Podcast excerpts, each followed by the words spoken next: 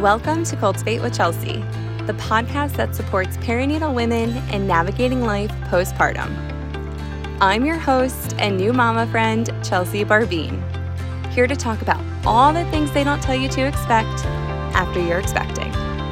All right, mama, your time is more valuable than ever now, so let's dive in. It's time to cultivate. You are early. I'm early. I feel like you know it's going to be a good day when Yes. you are out of schedule. Yep. Yep. Literally, I knew I'm like, I'm actually going to be early for things today. I'm going to be on time for school drop off. I'm not going to miss the bus for my other kid. I'm going to get the baby to nap so this can happen. So, feeling good vibes. Oh my God. Oh my goodness. Um, well, I just want to say thank you and you. major shout out for going into the day with that perspective. I know it's so challenging to to do that. Honestly, it's rough. Yes, especially yes, we I am thankful to you for being flexible because I obviously have to cancel frequently when my kids are sick, which has been the last probably 6 weeks of my life of just as soon as they're better, they come home with a fresh set of germs and I'm like, "Here we go, everyone's absent, including mommy." You know, we are on we're on our second round of pink eye in Yep. three weeks. Yeah. So guess what? Like it's Yeah. I I get it. I I really do. And I just feel like uh the more into motherhood I get, the more I realize the importance of having people who are going through it with you because Yeah. they understand. It's like this unspoken like okay, like we roll with it. Right. You know, there's just so much that is truly out of our control. Um, but I do believe that the way that we start our day, right, and that like perspective that we go into it is within our control. We have, you know, the option to choose whether we're going to react or whether we're going to respond. And Noel, you fucking responded this morning. So Thank you. shout out to Mm. you. Thank you. Most days there is a reaction, but today I chose differently. And I said, today I am going to not react to things. I am not going to get flustered. I am not going to be screaming, mommy. I'm going to be calm, cool, collected, normal me so I Hmm. can, you know, accomplish my own goals because I really wanted to do this today. Oh, well, thank you. I Yeah. was so looking forward to it.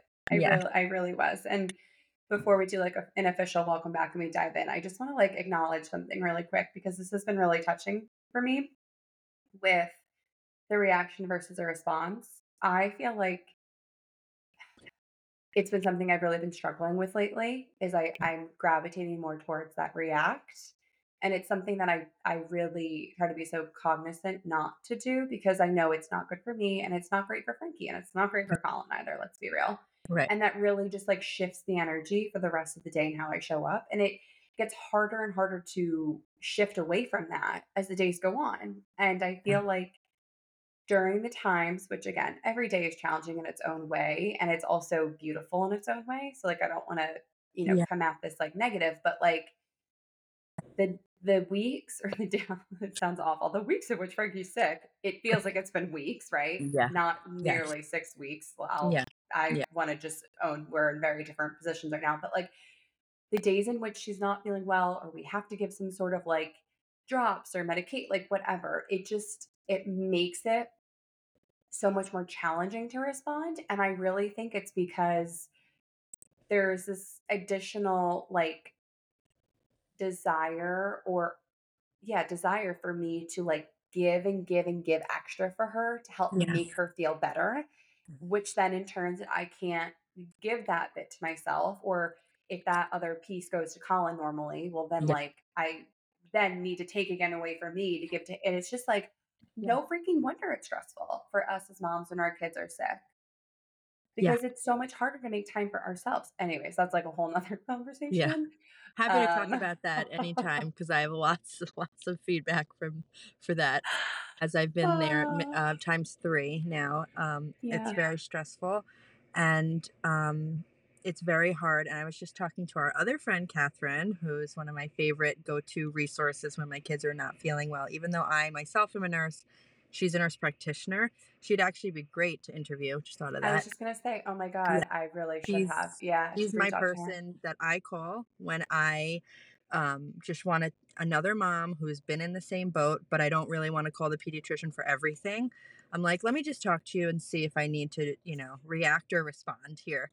And she's always a great source of advice and calms me down because her favorite line is always like, you can't give from an empty cup. Like, if you are constantly taking care of others, which we are as nurses, we are as moms, there's not a lot left for other mm-hmm. people, let alone ourselves. So that's something I also have to really be mindful because when I don't take care of me, I do not show up well to anything. Mm-hmm. My energy is mm-hmm. so different. I just isolate and I get very um, negative and I'm reactive and I'm not as friendly or, you know, um, gentle in my parenting. I'm a lot more how I was raised, which was very different. So mm. it's it's really hard because you're in that exhaustion phase. You're in fight or flight. You're just trying to get through the day and keep your baby healthy, and it's really hard. Because then once they start to feel better, is when mommy starts to feel like not so good. Because you're like, yeah. okay, I, I fixed the baby. And then you're like, I haven't slept in a week. Now I don't feel good. Now who's going to take care of me? You know? wow, wow, wow, wow, wow, wow, wow. So many thoughts. And I'm just sitting here and I'm like, if I yeah. can be totally honest, guys, it's working. Like yeah. literally as you're saying this, right? I'm thinking to myself, this is exactly what I set out to do. Not only with the podcast, but also in my offerings through Core Care Cultivate. Like truthfully, I the more time that I've like really sat with this and the more moms that I've spoken with and the more practitioners that I'm around and I'm collaborating with, and it's just like this space right here, this podcast space is just so freaking sacred because I feel like this is a space where moms can come and listen and they're like, holy shit, I'm not alone. I'm feeling that way. Someone else is going through it. And then perhaps even finding tips, right? Or like reassurance that, like, I'm going to get through this. Because at the end of the day, I do believe that we all do, right? And we're not in it alone. Right. Um, there are things that we can take that has either worked or hasn't worked from other people to help us right navigate through these these very similar challenges and it's also the preparation and just like the bringing of awareness for those who are expecting because i really do believe if we can support expecting moms especially mm-hmm. the first time expecting moms with this oh, my goodness just honestly more talk and more openness about what postpartum is like then they can better care for themselves yes. while caring for their newborns because I feel like what we hear more often than not, and Noel, you're hitting on this, and so am I in my own way, and like saying, like, as a mom, we give and we give and we give and we give, and somewhat to a fault of compromising our ourselves. Yeah. And I think that is truly the pitfall, so to speak, of the early weeks postpartum. And I'm like so excited that this is how we're actually starting this conversation. Because, guys, if you're joining us, first of all, welcome and welcome back, Noel Curtis, because we're going to actually have the conversation that we set out to have the last time that you and I were trying to record together. Um, you know, the first episode, if you listened, Noel shared her beautiful um, birth story via C section with her first. And I think we both were brought to tears to some level of right. Yeah. Noel had realized that that was really the first time that she had ever shared that birth story with anyone besides her husband who was there. Yeah. and also like he was in it, yes, but also like as you shared, he's a cop and he's seen a lot. Wait, he's def he's not just a cop. He is a cop, but like what is his title again?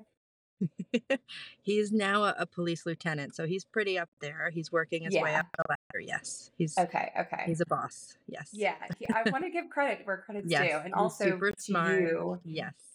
as his wife to support him through that. And for anyone who's yeah. listening who either is a cop or is married to a cop, please know I'm not saying just a cop. I'm very appreciative for everything that they do. That is not the life for me. Um, but again, I do understand that there is um, there are different levels and different with with levels and responsibility comes a lot.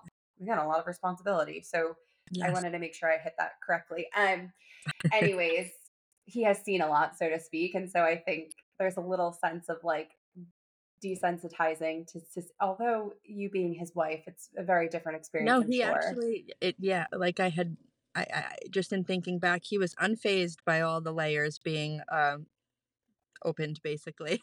Yeah seven yeah. layers of flesh he was like okay just another day like right. unfazed and i'm i'm behind the curtain like what's happening? Right right. Yes. Um so that was our our first conversation which was really beautiful and I would never change it because I hope that that left you feeling extremely empowered and nourished after sharing that story. I know I was touched and there are some women that I've spoken to even since who have had um, unexpected C sections. I don't want to call them emergencies because that's right. not necessarily the case. They were right. unexpected. And they were like, oh my God, that's so cool. Like, no, I didn't know what I was going in for. And again, yeah. even myself, like, right. I was not prepared should I have needed a C section. But should that be my fate, you know, for baby number two, God willing, like I will be yeah. like, well, Noel told me about this. Right. So at least anyways, have some idea. Yeah. some idea. Um, so what I'm really hoping to get to today is really um the recovery aspect of C-section because I've recorded my own little tidbit of what I recall from delivery to recovery room because mm-hmm. again, I like laugh every time I say this. I have attended two births before my experiencing my own daughter's birth. Oh wow. Yeah. Oh my god, I didn't tell you cool. that. No. Yeah. No, very cool. Yeah. The first was um, my youngest sister. I was 15, about to be 16. I swear my mother was very wise, the best birth control she ever could have instilled in me. Um, so there was that. And then I was there for my first nephew's birth uh, with my sister, which was absolutely beautiful. Um, and I just remember looking at my sister and just being like, you are the strongest person. Like, I know. Like, ah, my goodness. And even for her, like her delivery didn't go as she had hoped. She went in very early. She was 36 weeks. Um, he stayed in the NICU for a little bit of time. Um, I don't recall if they actually went home before bringing him home. Part of me thinks I'd have to actually check with her on that because that would be pretty interesting to chat with her about. But yeah. um, anyways, Very I know that yeah, yeah.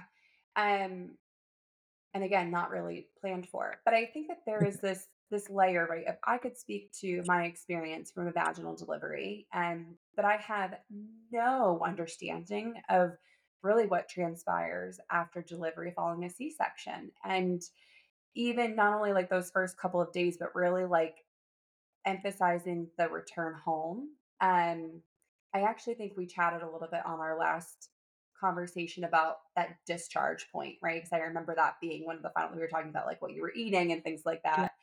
Yeah. Um I would love to really dive in about what it looks like getting home following a C-section.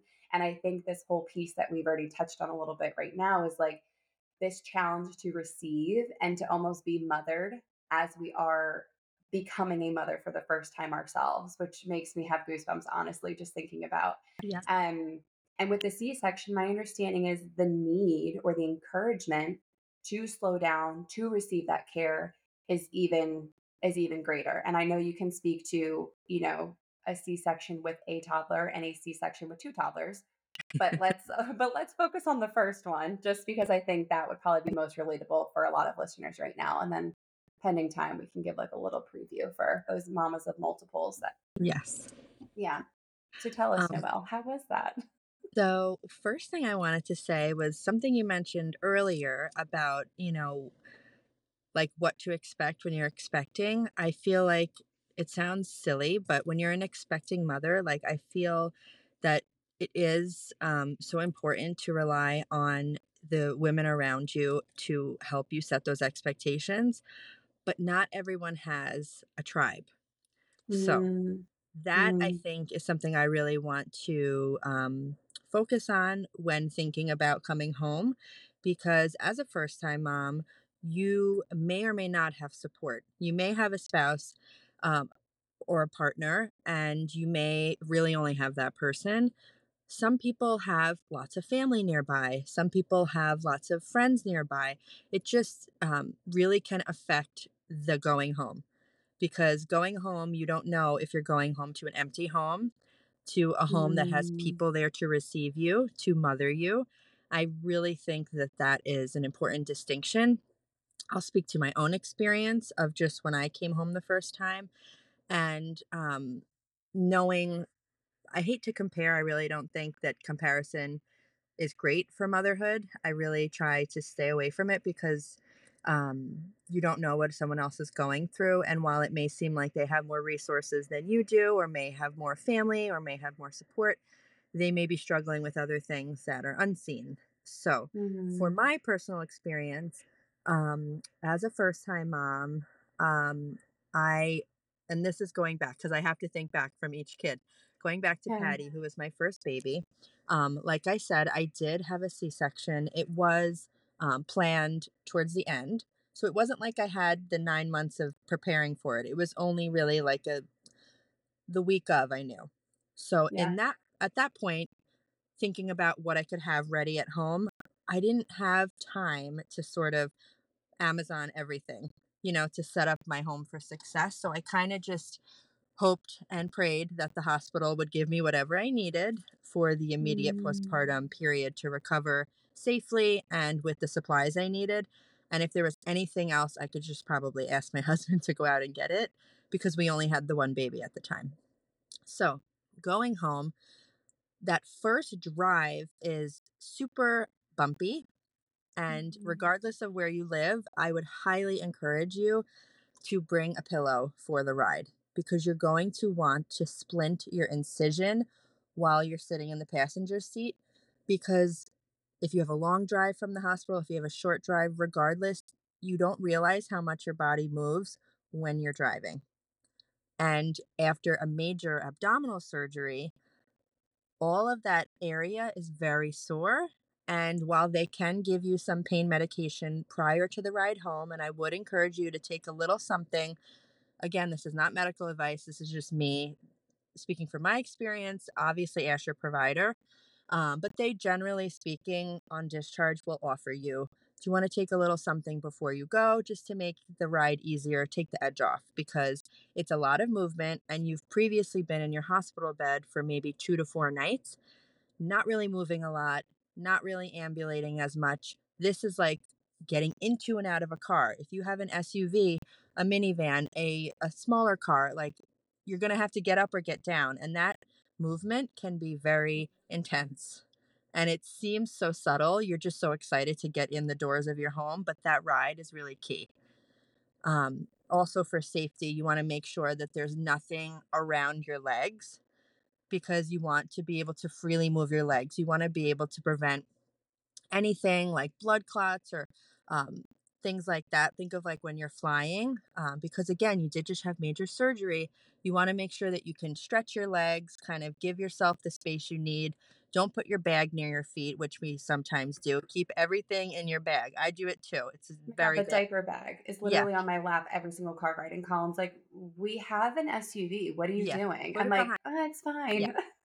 and I would say because again, now you have a baby coming home with you, not just you two. There's a person back there um, some moms like to sit in the back seat with the baby on the way home. The vaginal delivery moms, I would say. C section mamas, that is really not the safest, best option I would recommend. I would definitely sit in the front to protect mm. yourself, to give yourself space, to create a boundary so that you can protect your surgical incision and um, the baby will be fine. The baby as long as your car seat is installed correctly. Feel free also to go to your local police department or fire department. They can always check your car seat for you. Um, different if you have a NICU baby, that's a whole nother conversation. They, they can check your car seat for you there. I always like to say that. Um, but your baby will be fine. They are rear facing, they're locked and loaded in their little baby car seat. Just make sure that they're uh, the uh, nipple line is where the the car seat um, clip is, and you're good to go. Yeah. Um, keep obviously your bag behind you. That has all the stuff you need for the baby, but for you, really, you won't really need too much during that ride, except having water handy, having that pillow, and making sure there's nothing near your feet. You just want to be comfortable. You want to stay hydrated, and hopefully, you did take a little something to comfort you for the ride. Once you get home, I really hope that um, you have an easy way to get in the door. It depends. If you live in the city, you may be in a four floor walk up. If you live in the country, you may have like a dirt road you got to go down. If you live in the suburbs, like think about it. It just depends on your situation. So it's hard for me to give like a broad stroke piece of advice about how to exit the vehicle.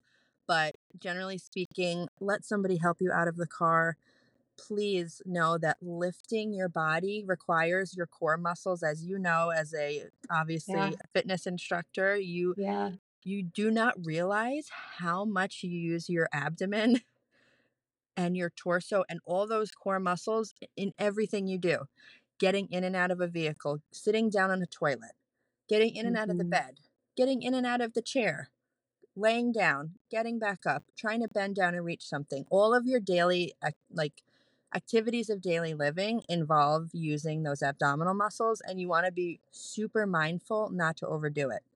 Typically, they give what I would like to say is a guideline for how much you can lift. You really don't want to lift more than the weight of your baby. So, say you had an almost 10 pound baby, which is my case. He was nine pounds, nine ounces. and he was not my largest baby. He was not the biggest he was the medium one. I almost just spit my coffee everywhere. Here's oh my, my medium sized Irish baby with a big, big head. Um, I feel like you're like ordering like fries. Can I have the medium size, or I shouldn't even medium say fries, the coffee. Ginger baby, yeah. um, so he was as much as I could lift, and he was almost 10 pounds, which is a decent weight to lift. So that was it. They said anything more than that, you're not doing it. For two weeks, you're not allowed to drive. For two mm. weeks, you cannot be behind the steering wheel because, God forbid, the airbag deployed. If you were ever in an accident, that could really do damage to your abdominal incision and cause a whole nother slew of issues. So, no driving, no heavy lifting.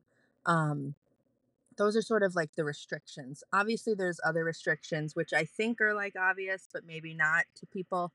Um, you're not allowed to do any sort of physical fitness, no sexual activity. Not that I can ever imagine anyone having the desire in the most, you know, two week postpartum period to do either of those things.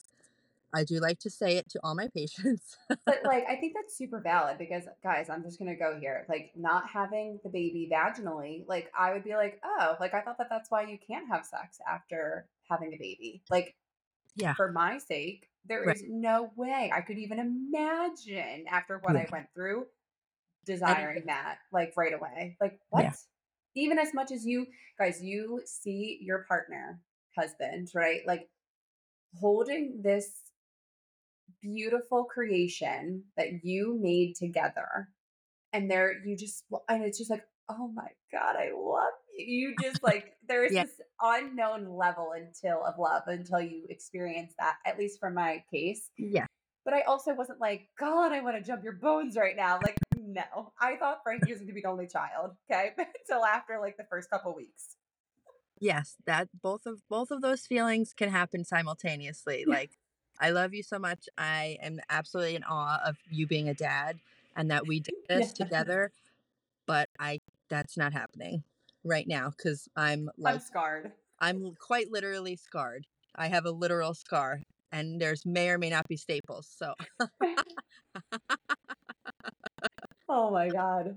So uh, but that, thoughts. speaking yeah. of which, I'm glad we talked about that because there are two different types of surgical approaches um, after a C-section, and one is more old school. I would say that is the staple. So that's like what we call the Frankenstein method. Um, they staple to close. That is important to note. There is a difference in your healing. The new way of doing things is called steri strips, and those are basically like dissolvable little pieces of tape. There's like maybe like eight of them. It's depending on the size of your the width of your body depends on the area of how much they and you know cut. So generally oh, wait, the incision tape like tape. like I'm picturing scotch tape right now surgical tape it almost looks like um i have to I, I feel like i need a visual i don't have it but it's they're okay. little they're little tiny pieces of very strong fibrous tape and they go they close Obviously, they close inside with like dissolvable stitches on the inside. Oh, on the okay, outside, okay. on the like, outside, wait a minute. The world? on the outside, they have to keep it physically tight. So they have these little tapes, Okay. and they will curl up and dry and fall off on their own. and you I'm sorry. I really just thought that we were talking like just tape on the outside. Thank Yep. you for thank you for Sorry. that there still are some sort of stitches. I don't realize sometimes like what things are obvious or not in my head because it's my job. But Yeah, no, you're sometimes good. you- you have to go there. um, yes, so not scotch tape, surgical tape. Um, they are really cool, and if they do fall off on their own, that's fine. You can shower with them; they can get wet, but you're not going to want to cause any friction in that area. So no scrubbing, no loofah. Just just let the water run down, the soapy water run down when you have the energy to take a shower. Try to just let it run down and don't rub the area. Pat dry with your towel. That's huge. Um, because skincare, like we always think, oh, well, I mean, personally, I used to do all the things like moisturize and loofah, and uh, you know, you have these luxurious showers when you don't have children. After you have a baby, your showers are not always the most exciting. It's more of a function than a thing you enjoy. So just try to like get in the shower maybe once every other day if you can, because I know it's hard to get in every day. When you have a newborn, especially if you're breastfeeding, you're trying to figure all that out, which I'll touch on in a minute. But just try to get in the shower to just keep the area clean and dry. Um, you don't want to put any moisture, any fragrance, any harsh chemicals, any topical ointments on there. You're not applying bacitracin. They do not want anything there. You're obviously going to listen to your doctor's instructions, but in my personal experience, I've never seen anyone put any ointments there. If you're starting to notice like weird discharge coming out or a foul smelling odor, um, if you're getting a fever, these are usually things that your doctor would tell you when you're discharged to look out for. Those would be signs of wanting to notify your provider. They're going to want to know if there's any signs of infection. So that's a big disclaimer I like to say.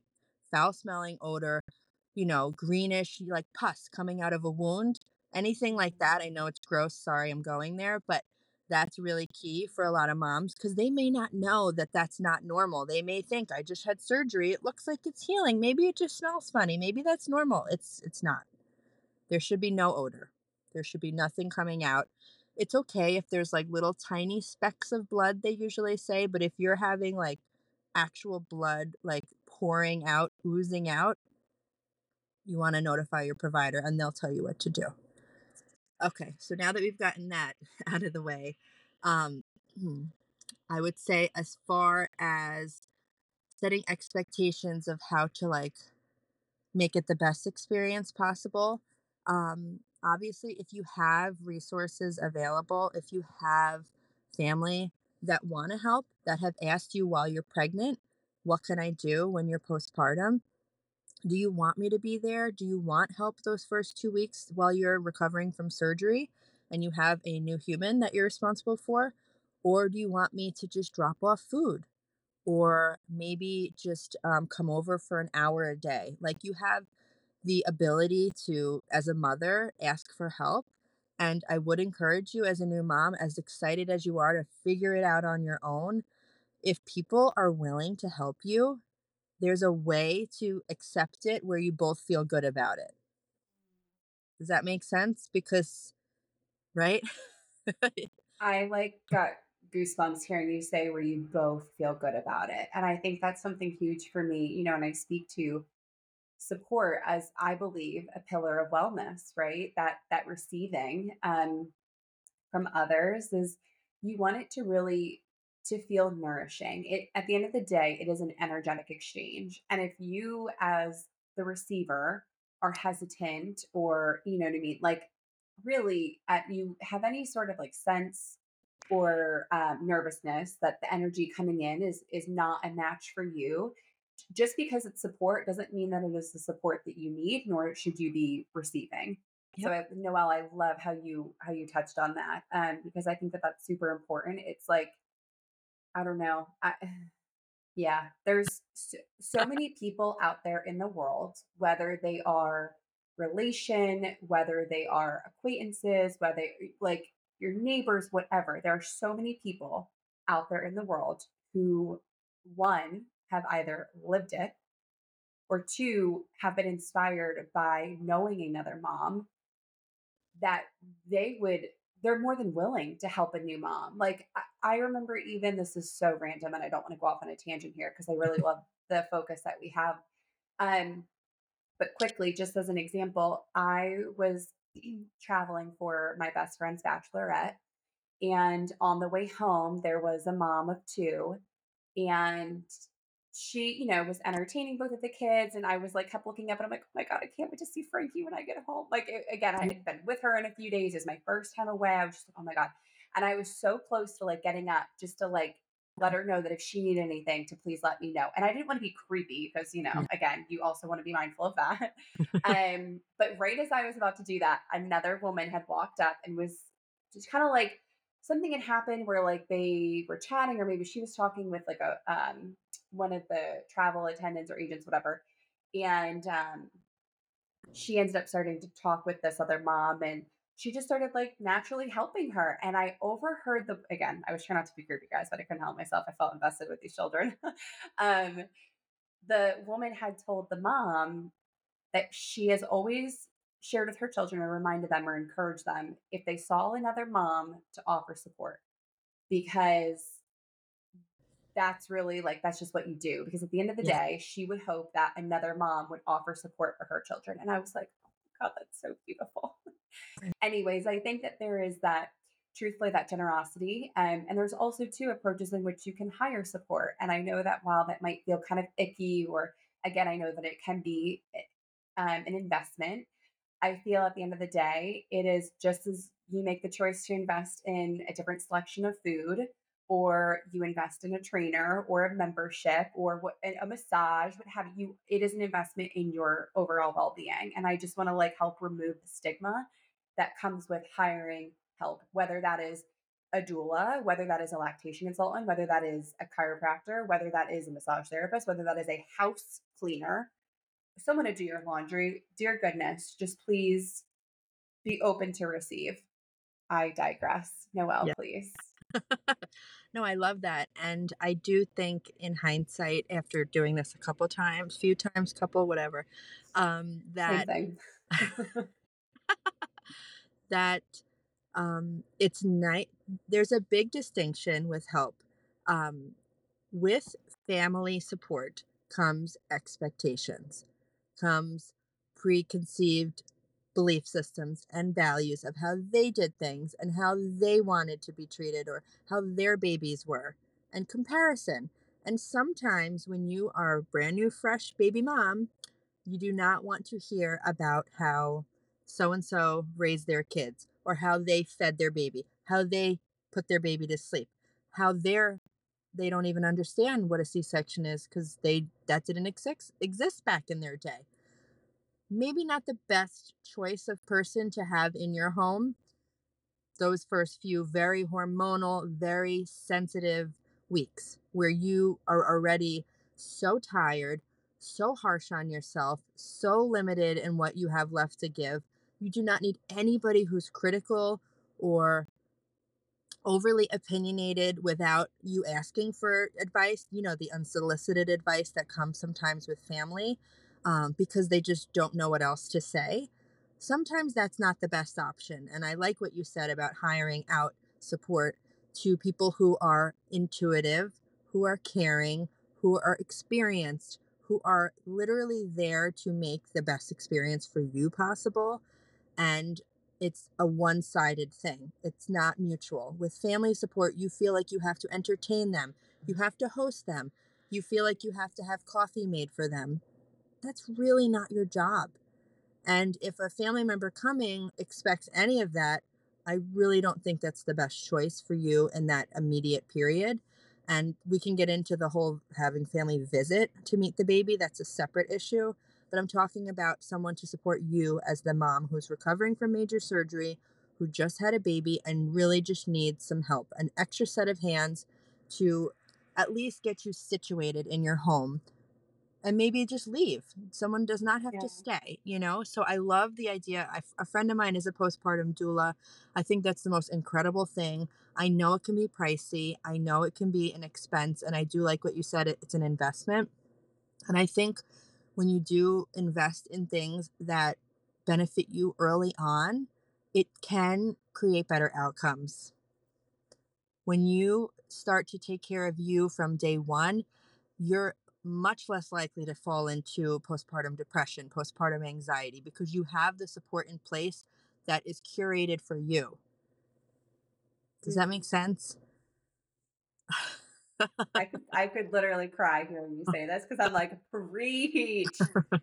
it's seriously, it's it's my whole guys, I have always wanted a family. It's always been something that I that I dreamt about. I actually wanted it so deeply that I was fearful that I would not be able to conceive, truth be told. And my mom can even vouch for that. I used to tell her that. And she'd be like, Chelsea, that's so awful. Why would you even think about that? And I think again, it's just like you want something so bad. It's that fear that it won't happen. And the older I got, especially, you know, I ended up having Frankie I, just before I turned 30. No joke, like two weeks before. Um, I was really surrounded by a lot of people who were just having kids or who were pregnant or again, my social feeds were just like algorithms were coming in hot with like all this like postpartum stuff and pregnancy stuff. And I was like, guys, this doesn't sound great. Like it doesn't. like they, there's all this like negative connotation of being pregnant and uncomfortable, and again, the lack of sleep and um just like food aversion, nausea. I know you went through that, so I, Yeah, you no know, problem. like um. But there's all there's all this stuff, right? And I think that it is important for us to be able to share that because it is an integral part of the healing process, the acceptance process, the processing of it, right? Um, and then there was also a very similar anecdote towards postpartum. And I think just like I say, you know, with with the birth stories, no matter what your birth story was, I do want to empower women to share it because I think again it's part of that. Um, and I also think that was quite honestly the fear that I had in hearing all of this, and like also my positive padding tendencies of like, there's got to be another way. Right. Um, that's what was so enticing for me to prepare for it. And I do believe I, I still experience challenge. I still cried over getting nipple balm on my shirt and that was ruined for like a day. You know what I mean? And then like cried when it was my idea. But Colin took Frankie on her first walk around the neighborhood and I decided to stay home. Like I was like, oh no, go have fun. He's like, babe, I don't have to go. It's okay. I'm like, it's fine. My mom is like, just take the baby. You do have a bonding moment. I'll sit with her. It's like she's okay, you know? Um again, it's not like there weren't moments that came up like that.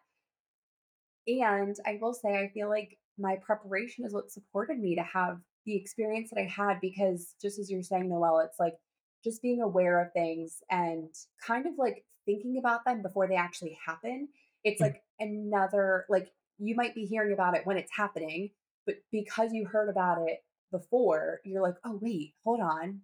It's just like it gives you a leg up. It really mm. does, I believe. And that's really in the essence of why I'm doing what I'm doing because I just want more women to it to enjoy it. I Right. uh um what i what i'm hearing you say that i think we're both we both agree on is that the preparation is rather than having all this anticipatory anxiety which we do naturally by being pregnant because we have a fear of the unknown we don't know what to expect i think solving for problems before they happen is the key and that's what you're saying too like having a plan for each of these things doesn't have to happen. Like even your birth plan may not have happened.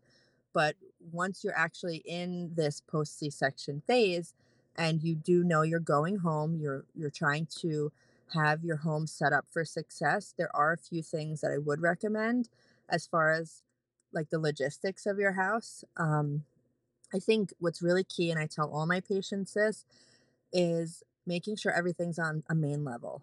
You're not going to be up and down stairs for the first two weeks. So, hopefully, and this is not always the case, not everybody lives in a home, by the way. I do, obviously, I live in New York and I'm very acutely aware of having worked in the city and grown up in the city.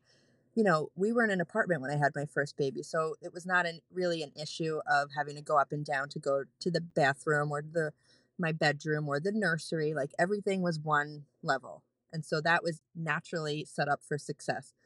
If you do live in a bigger home and you have to go up and down, I would try to have a little like mommy corner in your living space where you have if you have a recliner great. If you have a, a rocking chair great. If you do not just try to have a chair that is supportive and that's not going to go flying on you because after a c-section it needs to be sturdy you don't want to have a spinning chair that's going to make you dizzy or at risk for falls because you do sometimes feel a little funny you did just have major surgery you did just have anesthesia you want to make Mhm. sure that you are aware of your surroundings and that everything is within reach.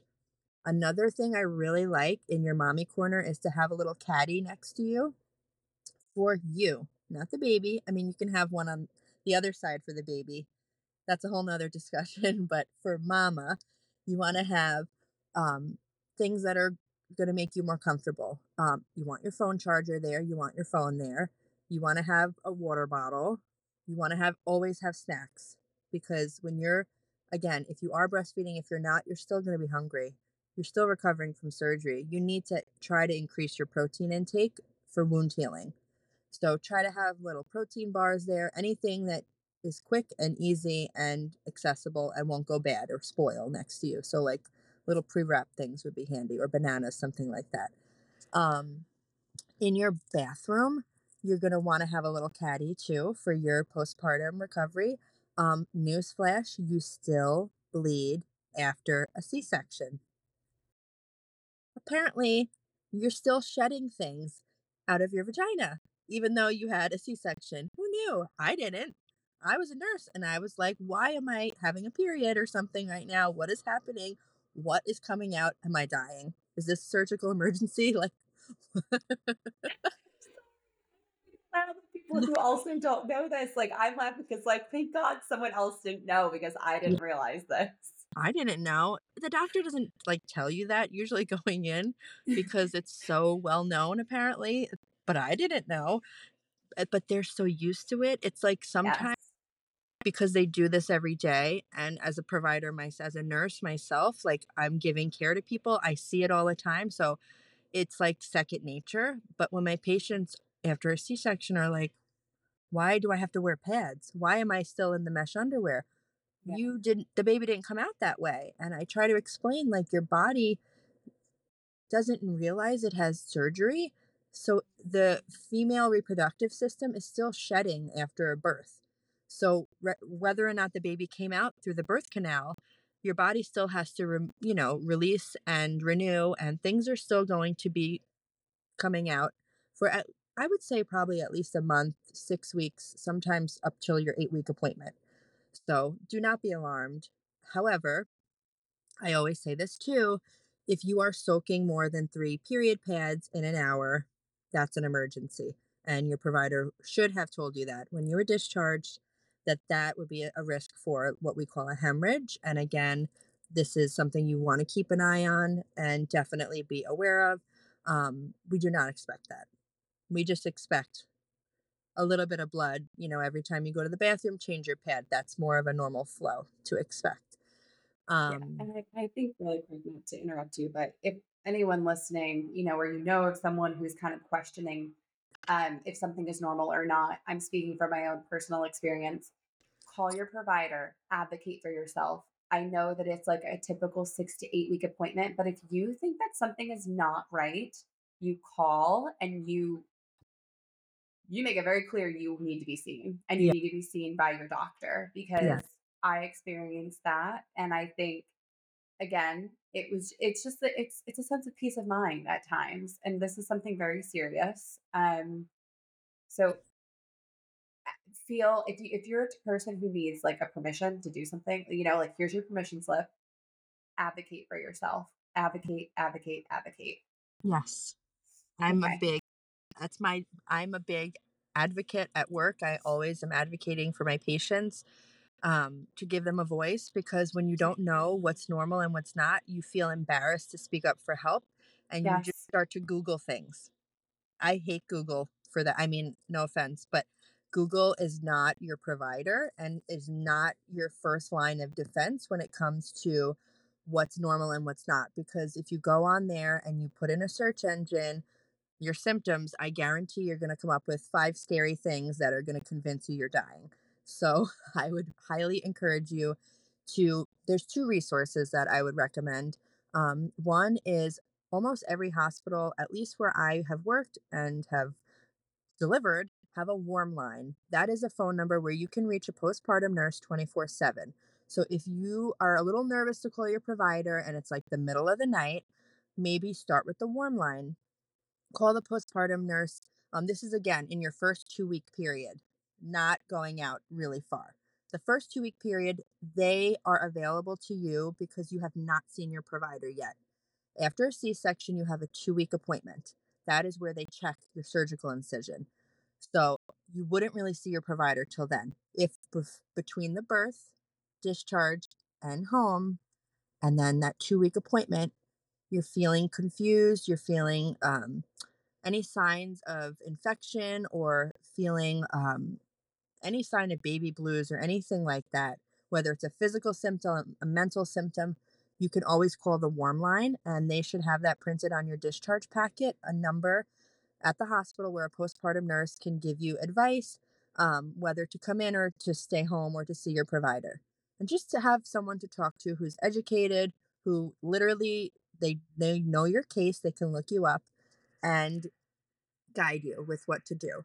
Um, obviously you want to have your OB's number by heart. Some people deliver via midwife, but if you're having a C-section, it's an OB who is your provider. You had a surgery, it's a surgeon, it's your OB. You want to know that your OB is always on call. There's always someone at the office that can be reached. It may not be the one who took care of you or did your surgery, but sometimes those you know first 4 days while you're in the hospital, there's still an OB coming to check you every day and it's someone in their group. So one of those doctors will get back to you and you can talk to them and they'll talk you through it. Um, but that's very important because, again, after delivering via C section, like things are so different than when you had a vaginal delivery. It's like you are the patient still, Mm. not just, you know, it's not just, okay, you go home, everything's great. Like, we'll see you in eight weeks or at six weeks, whatever the vaginal uh, follow up appointment is. I think it depends on your provider. It's usually between six and eight weeks.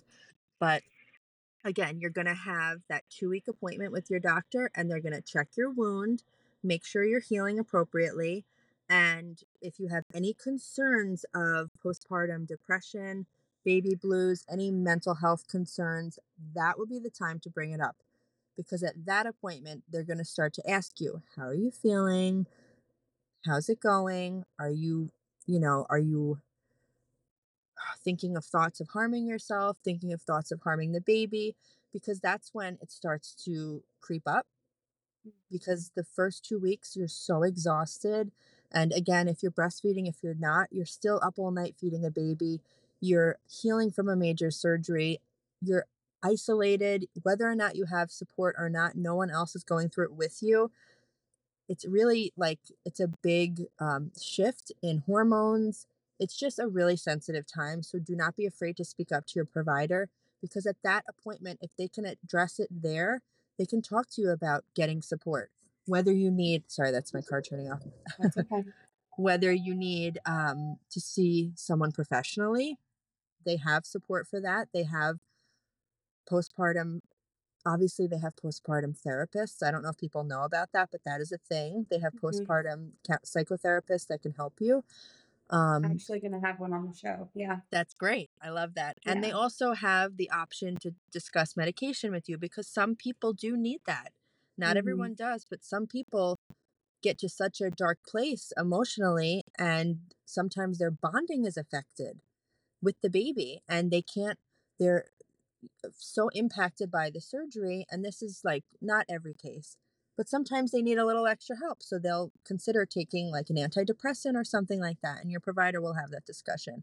And it doesn't have to be forever. It may just be for a little bit to get you over that hump of the hormones changing maybe a couple months and then you go off. So that's something to, th- to think about and i like to talk about to all my patients because mental health is usually not discussed a ton after a c-section because there are so many things that we look out for for your surgical recovery that sometimes it gets missed and it's it's a service to the mom and to the baby and to the partner because they don't may not realize how much she's struggling emotionally. So um yeah there's a lot.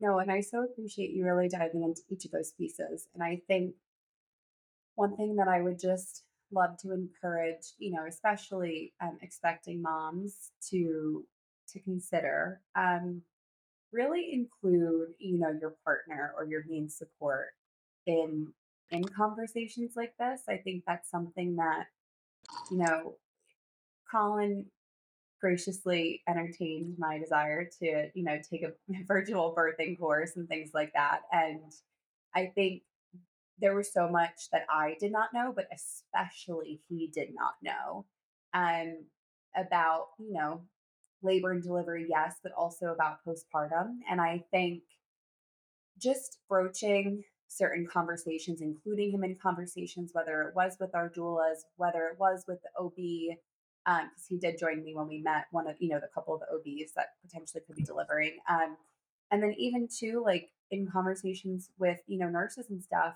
in recovery, like I think again, as you're saying, well, like those first few days, even first couple of weeks, it's just so much is happening. And I think sometimes we as, you know, the mom, we as the one experiencing it, it's very hard for us to discern what what's happening. Um again, because we're almost like so consumed, understandably so, with with it all.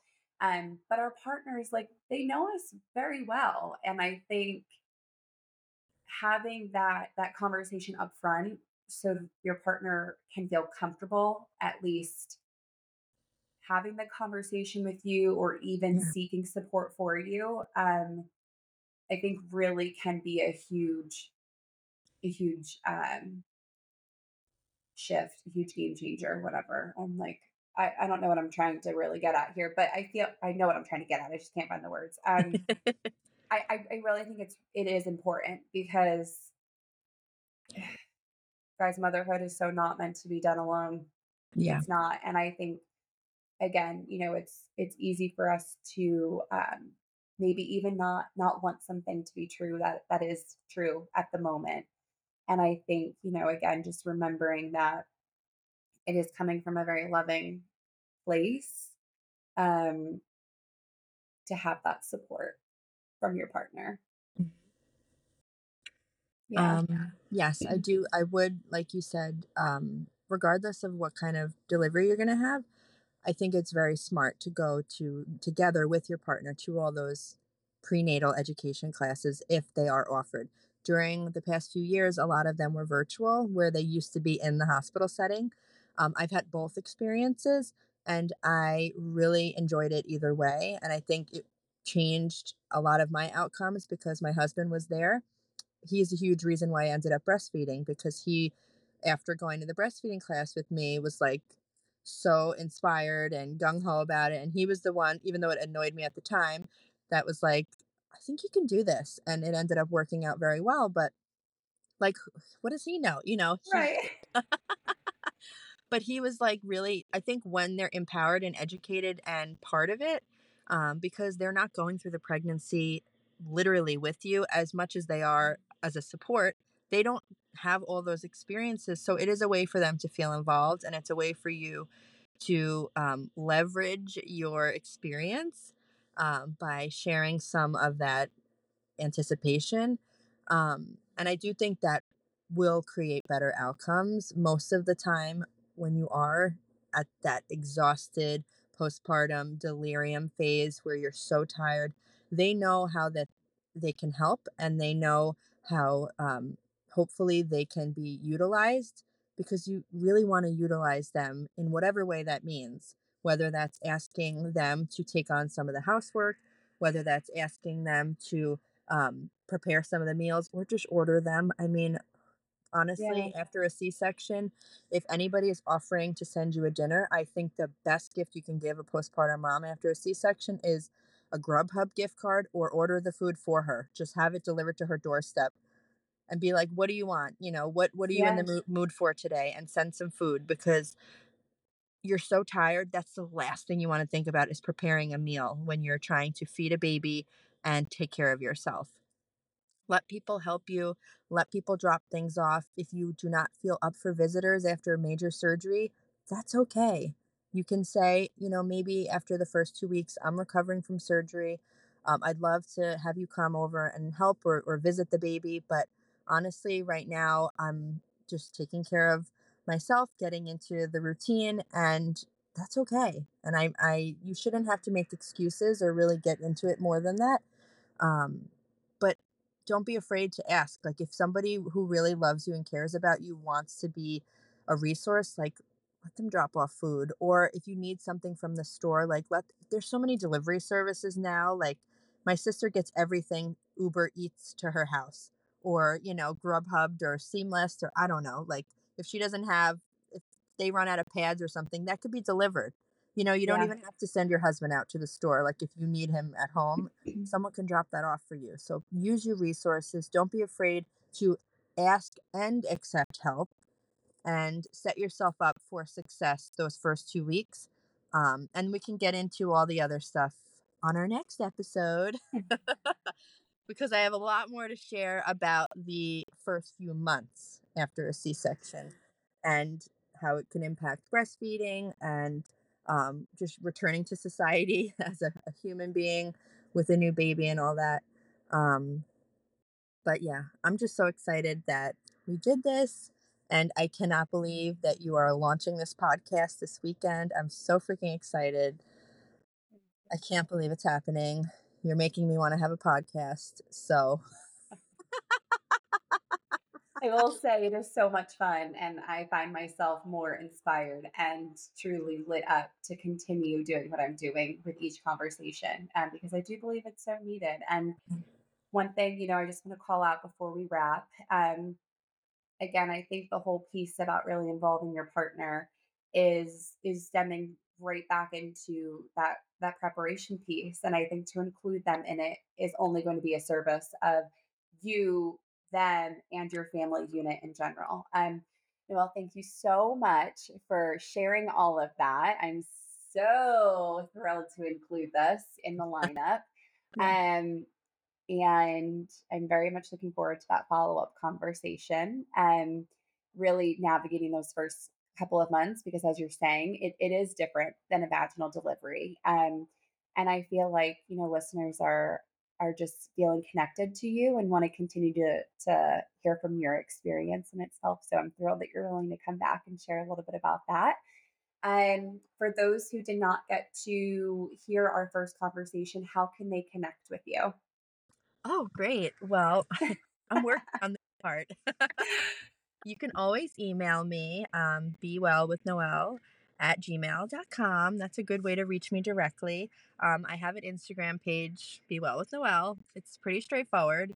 Um, that's good for now. I am working on better ways to reach me um, because I'm really excited about chatting further, and I would actually really love questions. Um, so maybe I need to poll some people for questions so I can sort of curate our next chat and figure out exactly what you need to know. I love that. I'm actually gonna, you know what? I'll make a note for myself to include a Q&A box Yeah. with this episode so people who are listening can actually drop it in right there to the thread. I would love so that. listeners, go see that spot. Hopefully the tech gods were in our favor and it worked. Noel, thank you so Thank much. you. Okay. always lovely to see your face and I know we'll talk soon. Yes. Have a good Okay. day. Thank you, you too.